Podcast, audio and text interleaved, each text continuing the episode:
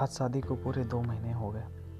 और वक्त कब गुजर जाता है पता ही नहीं चलता आज से दो साल पहले हम दोनों की मुलाकात हुई थी, एक फेसबुक पेज के थ्रू।